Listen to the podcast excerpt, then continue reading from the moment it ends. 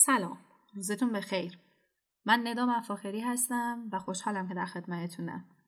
امروز می‌خوام راجع به یکی از بخش های کارتون باب اسفنجی براتون صحبت کنم. بله اشتباه نکردین. کارتون باب اسفنجی.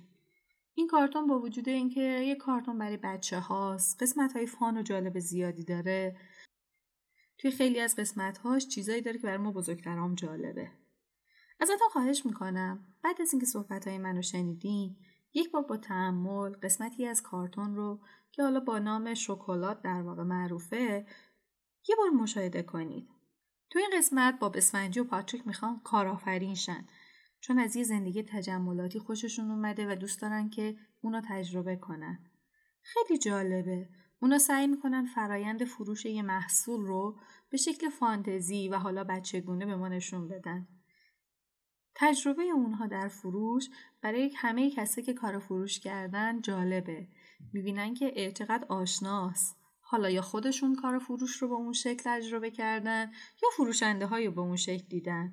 خیلی وقتا ما دیدیم برای اینکه یه کاری رو می‌خوایم انجام بدیم اول شروع می‌کنیم به اینکه مقدماتی آماده کنیم.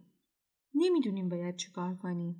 بعضی وقتا به اشتباه فکر می‌کنیم فروش یا بازاریابی با دروغ گفتن خیلی فرقی نداره. سعی می‌کنیم به هر قیمتی که شده با ایزجره کردن توضیحاتمون با بزرگ نمایی با بعضا حتی متاسفانه دروغ گفتن یه کالا یا خدماتی رو به دیگران معرفی و عرضه کنیم.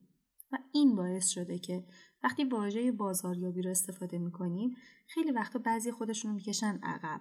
در حالی که بازاریابی و فروش یک علمه.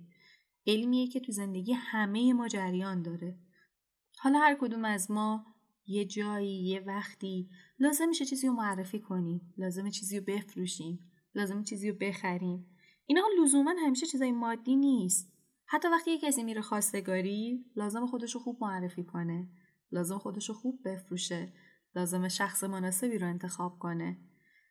اگر ما لغت خرید و فروش رو فقط با مادیات نسنجیم عملا واژه بازاریابی و فروش توی همه زندگی ما نقش پیدا می‌کنه و اون وقت تبدیل میشه به یک علم قشنگ تبدیل میشه به چیزی که میشه راجبش خیلی یاد گرفت و بدون اینکه لازم باشه خدای نکرده با ناراستی با اون مواجه بشیم می‌تونیم به شکلی علمی زیبا مثل یه بازی سرگرم کننده اونو یاد بگیریم و ازش استفاده کنیم.